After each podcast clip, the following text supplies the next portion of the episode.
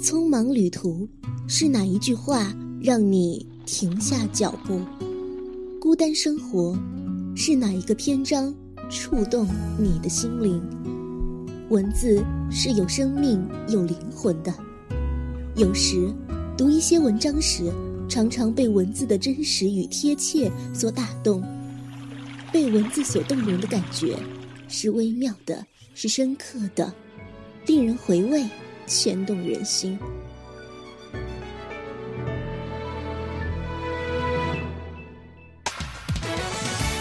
这是阅读时刻，也是快乐时刻。九四一阅读早茶。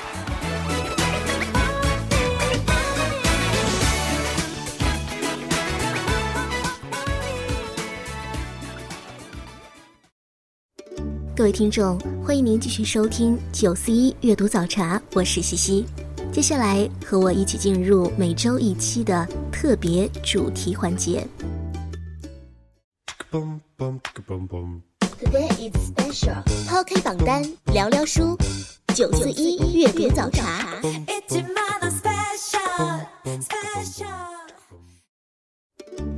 欢迎您回到节目当中，这里正在进行到的是九四一阅读早茶，我是西西。今天我们说到的是严歌苓。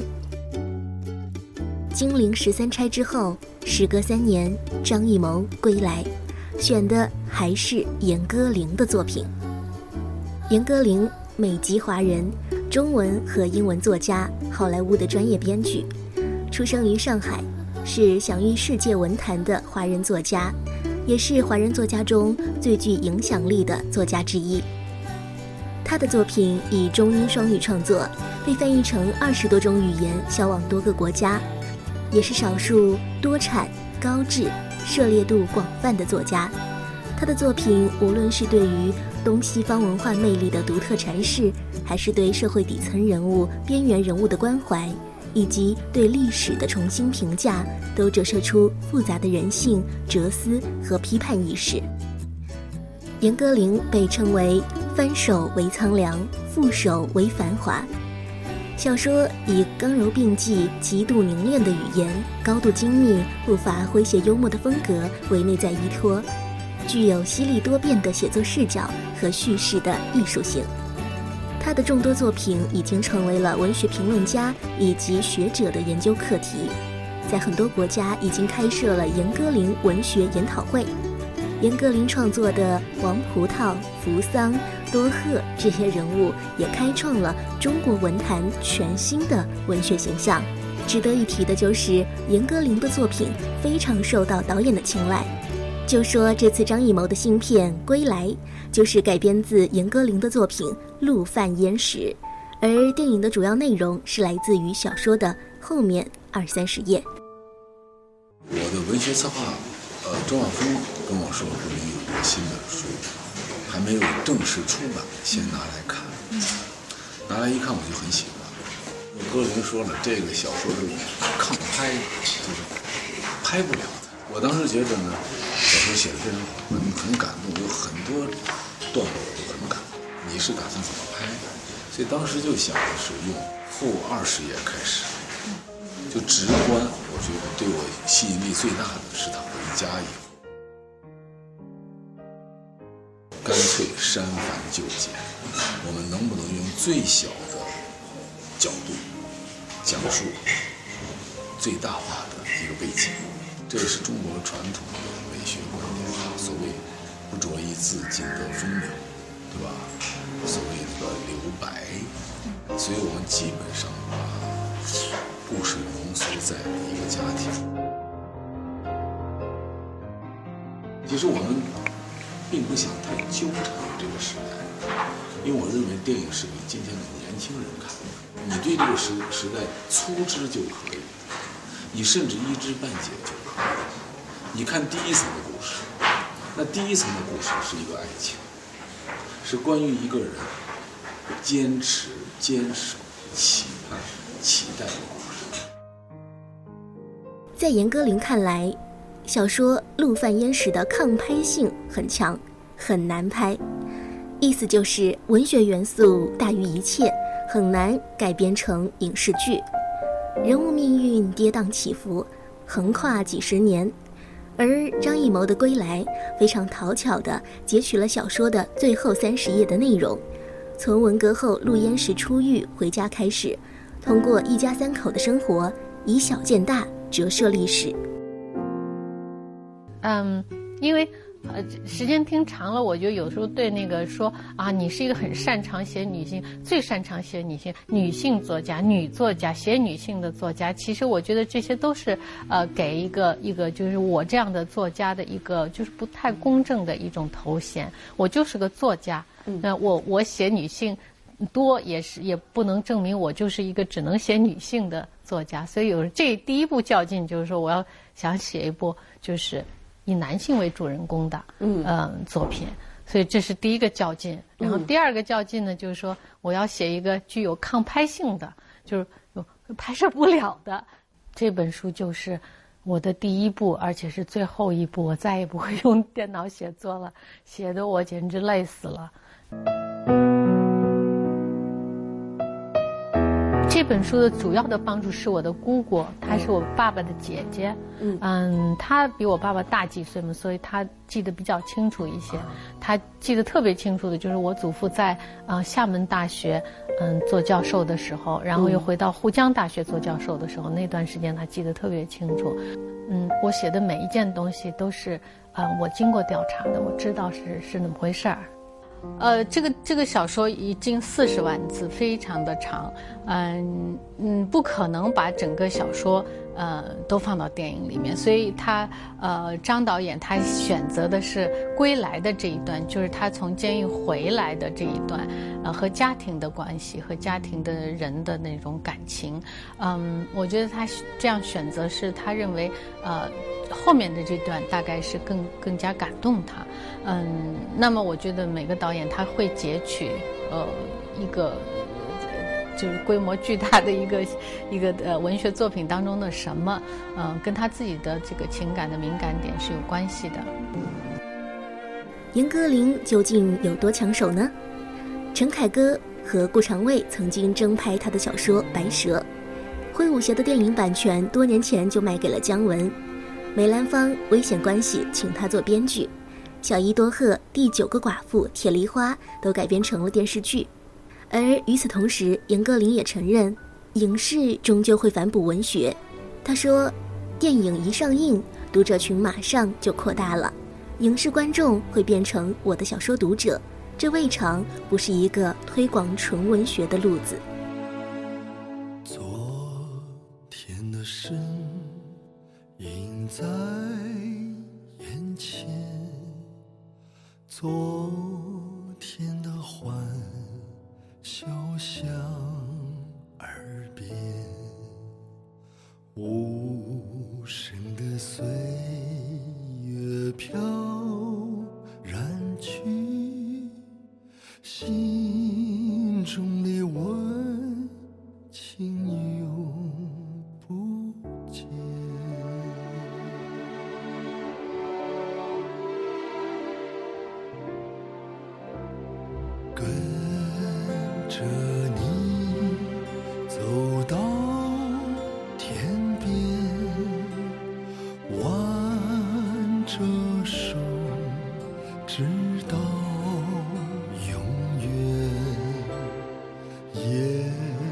着那岁月留下的路。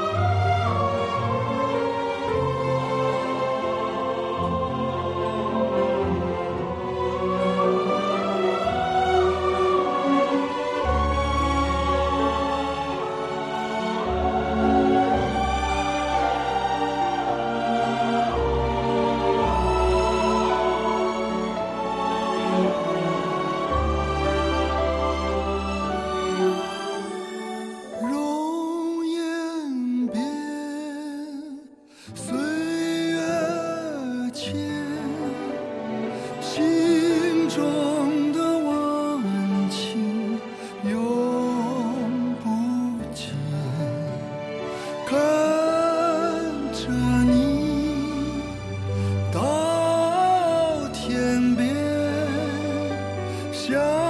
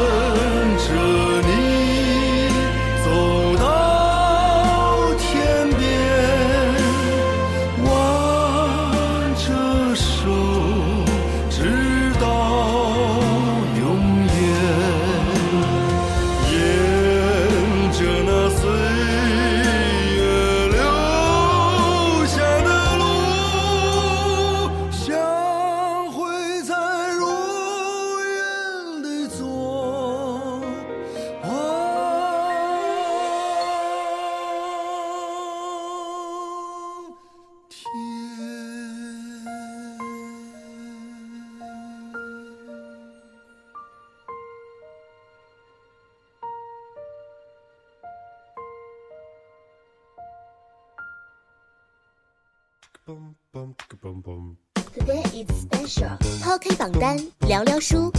九四一阅读早茶。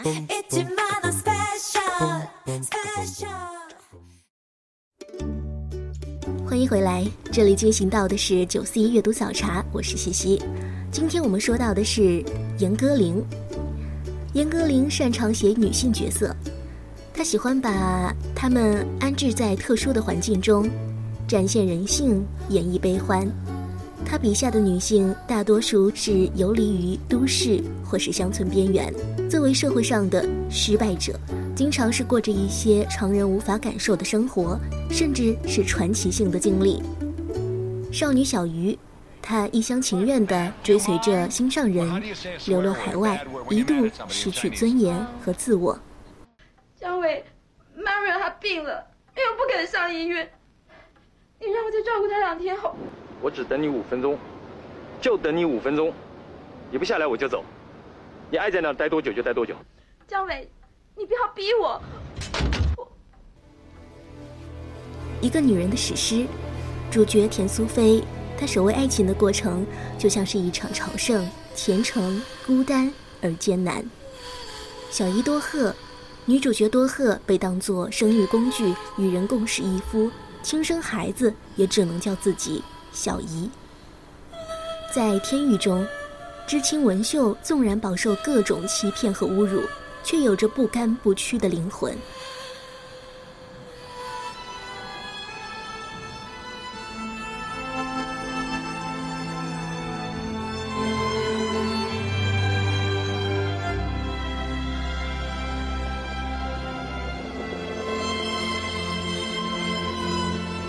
他的一生很短，不过在我写了又改、改了又写的这个故事里，他的生命将会很长。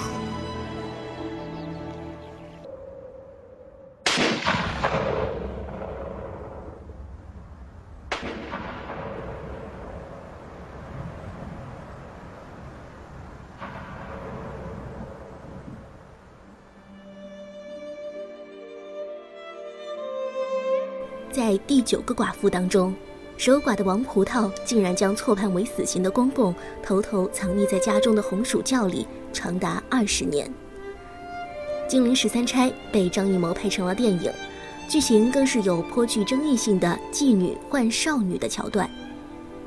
严歌苓说自己之所以钟爱刻画女性角色，是因为女人比男人更有血头，她们更无定数，更直觉，更性情化。我的小说里是没有怨妇这个形象的。我我大概在《扶桑》里面有一段这样的描写，我就说那个嗯，这种女性和男性是像像那个海，就是这种海浪和和礁石的关系，礁石的那种破坏性，那种那个那个那个凌厉哈，那种那种尖利，那种锐利哈，嗯嗯，一一次次的撕破那种平静的那种海浪，但是海水是会马上就愈合。马上就包容，把它又又没在下面。所以呢，我觉得女性的这种愈合力、这种慷慨哈，使她嗯，只只有这样子才能使她是作为一种强势，用她那种退让，让她用她那种嗯嗯包容，使她自己成为强者。其实我在呃过去当兵的这些年代里面，嗯，接触了一些农村女性。包括我们家的小阿姨、老阿姨、中阿姨，对吧？这些就种种的这些，就是离我们所谓的现代文明比较远的吧。他们的讲话，他们，你你去静静的听，静静的去去去分析啊，你就会发现，真的就是他们是这样的人是存在的，就是在蒙昧当中，他有一种非常宽容的心态。说说看，您就是你笔下的这些女性，她们身上所具备的这些很美的东西，哈，呃。你觉得和你自己本身的性格特点是不是有很多相似的地方？我是很欣赏这些人，但是我真的是很嗯很惭愧，也很遗憾，我不是像他们这样嗯懵懂的，对吧？就是就是嗯很自在的，很。嗯，我我是有的，常常是哦，我是一个现在是一个什么样的状态？常常忽然就这个一段哦，你在忧郁，哦，你在干什么？哈，不断的在对对，这就很有的时候就变得就是人就有一些呃不可能自在，不自在的人就怎么会快乐？对，懂而自在的人物，我想是，那就那就说我就拿我自己做一个牺牲好了，真真没办法啊，这。透过这一个个不寻常的女性，严歌苓以虚构的方式呈现出写实的意义。人在最初善恶不知，但是极端事件发生之后，你才能知道真实的自己，并由此完成人格的成长和转变。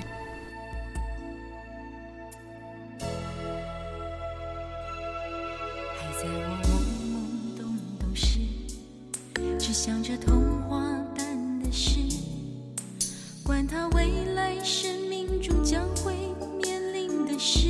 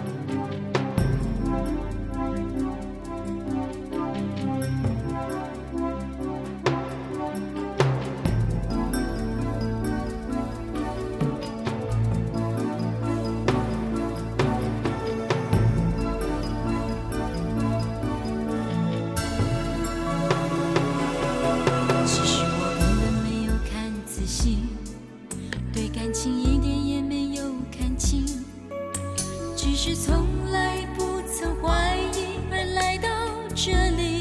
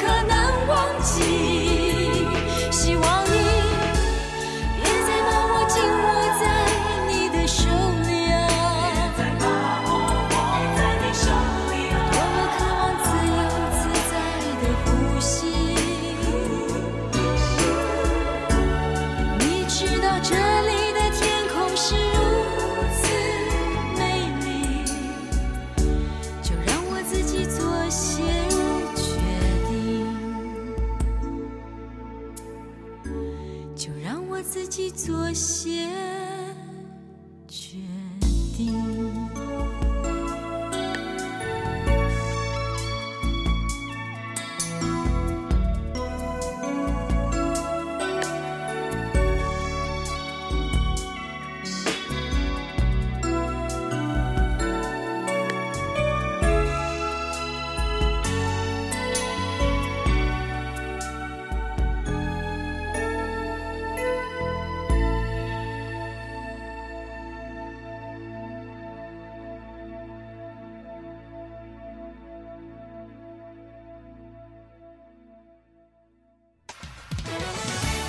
这是阅读时刻，也是快乐时刻。九四一阅读早茶。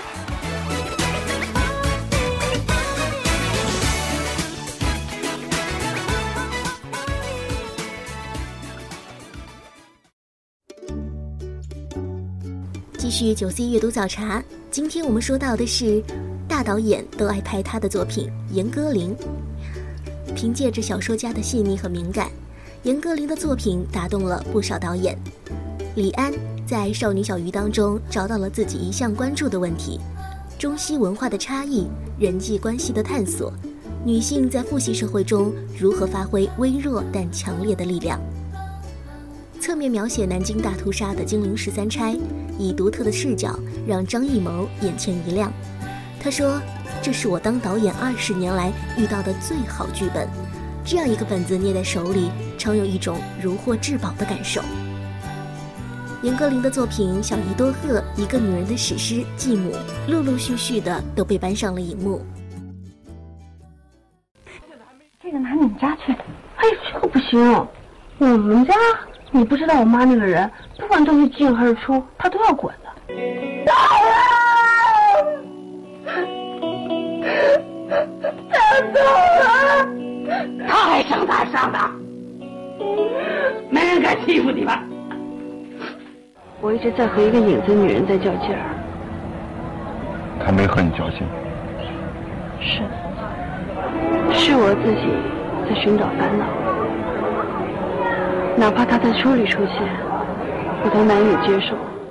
刚才到排练场那个老太太你见了吧？你看，为了把他给支走，脑袋夹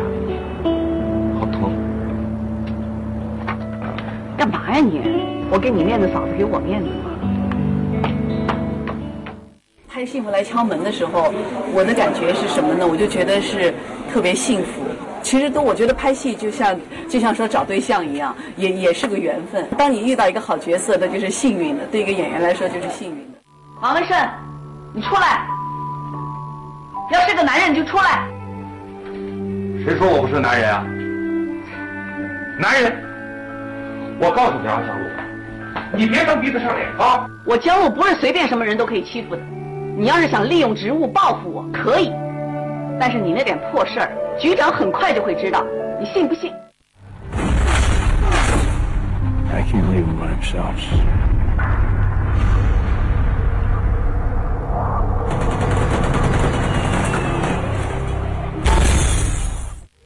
You've done an incredible, an incredible job taking care of the girls.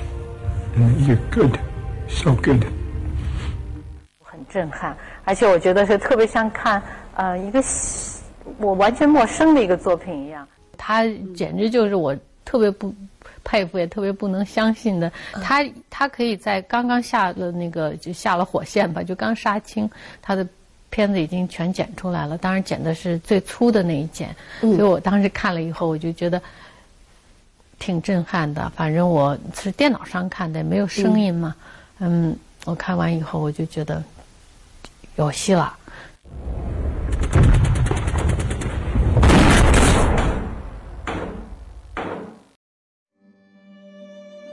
在严歌苓作品被大量搬上荧幕的时候，一大批颜女郎脱颖而出。刘若英凭借《少女小鱼》获得了亚太影展的最佳女主角。出演《天域》的李小璐，在十七岁的时候就成了史上最年轻的金马影后，而小伊多鹤则被看作是孙俪从偶像转型实力派的作品。作为新人，倪妮饰演《金陵十三钗》中的玉墨，也是让人非常的惊艳。这些鲜活生动的人物，通过影视作品，深深地印在了观众的脑海里。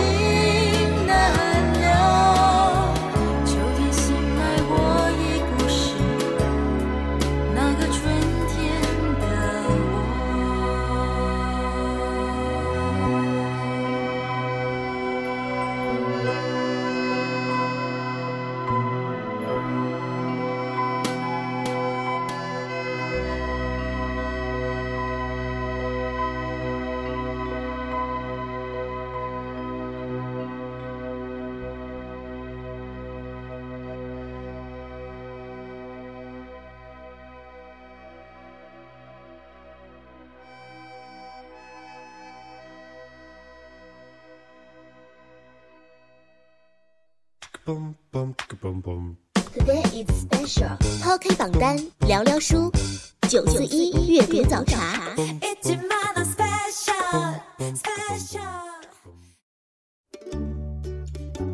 欢迎您回到节目当中，这里正在进行到的是九四一阅读早茶，我是西西。今天我们说到的是严歌苓。李安曾经说，严歌苓是一个好作家，但不是一个好编剧。严歌苓曾经将1782年法国拉克洛的书信体小说《危险关系》改编成同名电影，然而影片的口碑和票房都不尽如人意。有人将他的改编方式形容成扒了人物的时代外衣，重新穿上一件小背心，时空背景从法国大革命换成了上世纪的三十年代的上海。剧情从法国贵妇跟爵士们之间的关系，变成了花花公子和交际花感情纠葛。结果影片上映之后水土不服，上流社会的雅致没有表现出来，倒是给人一种浮华的堕落之感。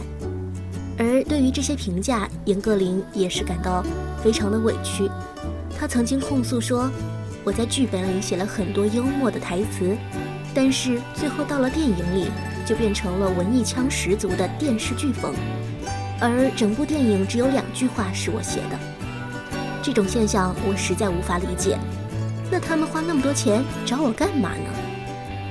严歌苓还是梅兰芳的编剧之一，不过他说，陈导会先把戏路想清楚，把他的想法优先地落实下来，就是这么简单。他说这是他和陈凯歌合作的方式。可见，写剧本是一个不断妥协的过程。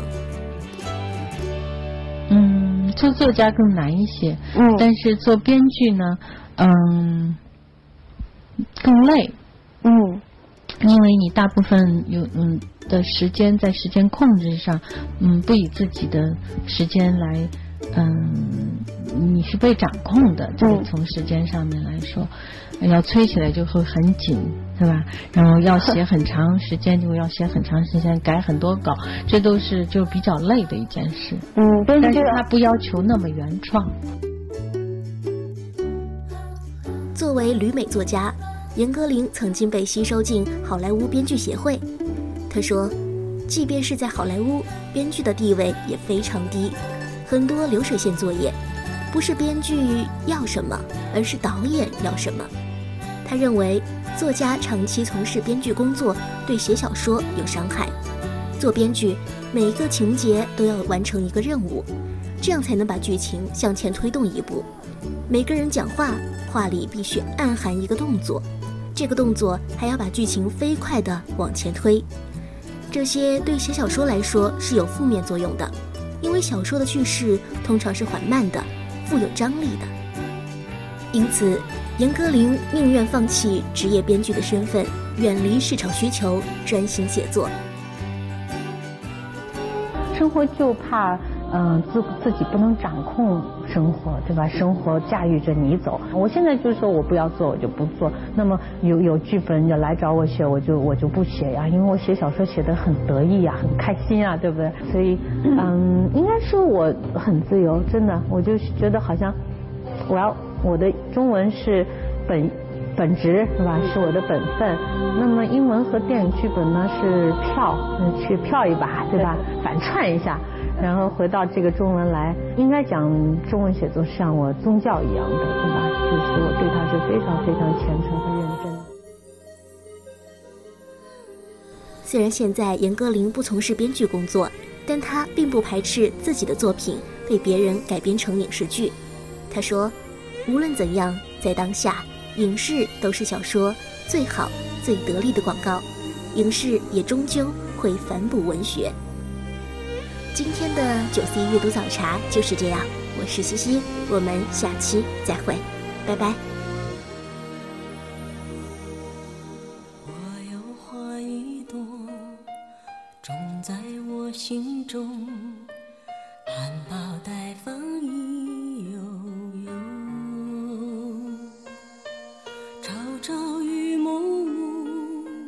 切切地等候有心的人来入梦。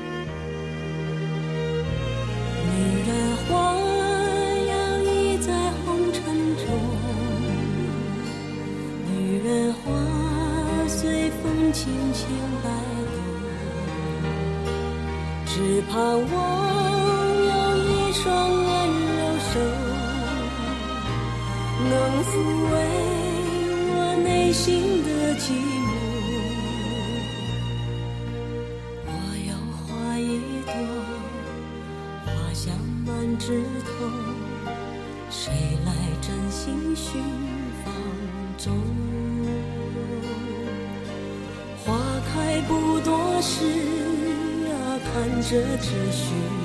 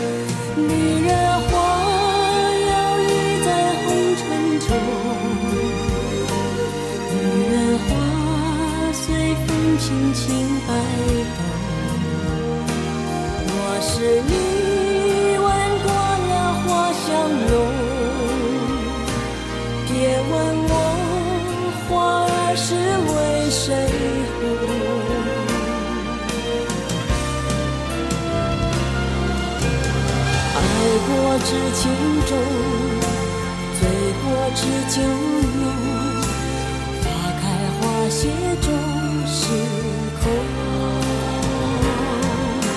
缘分不停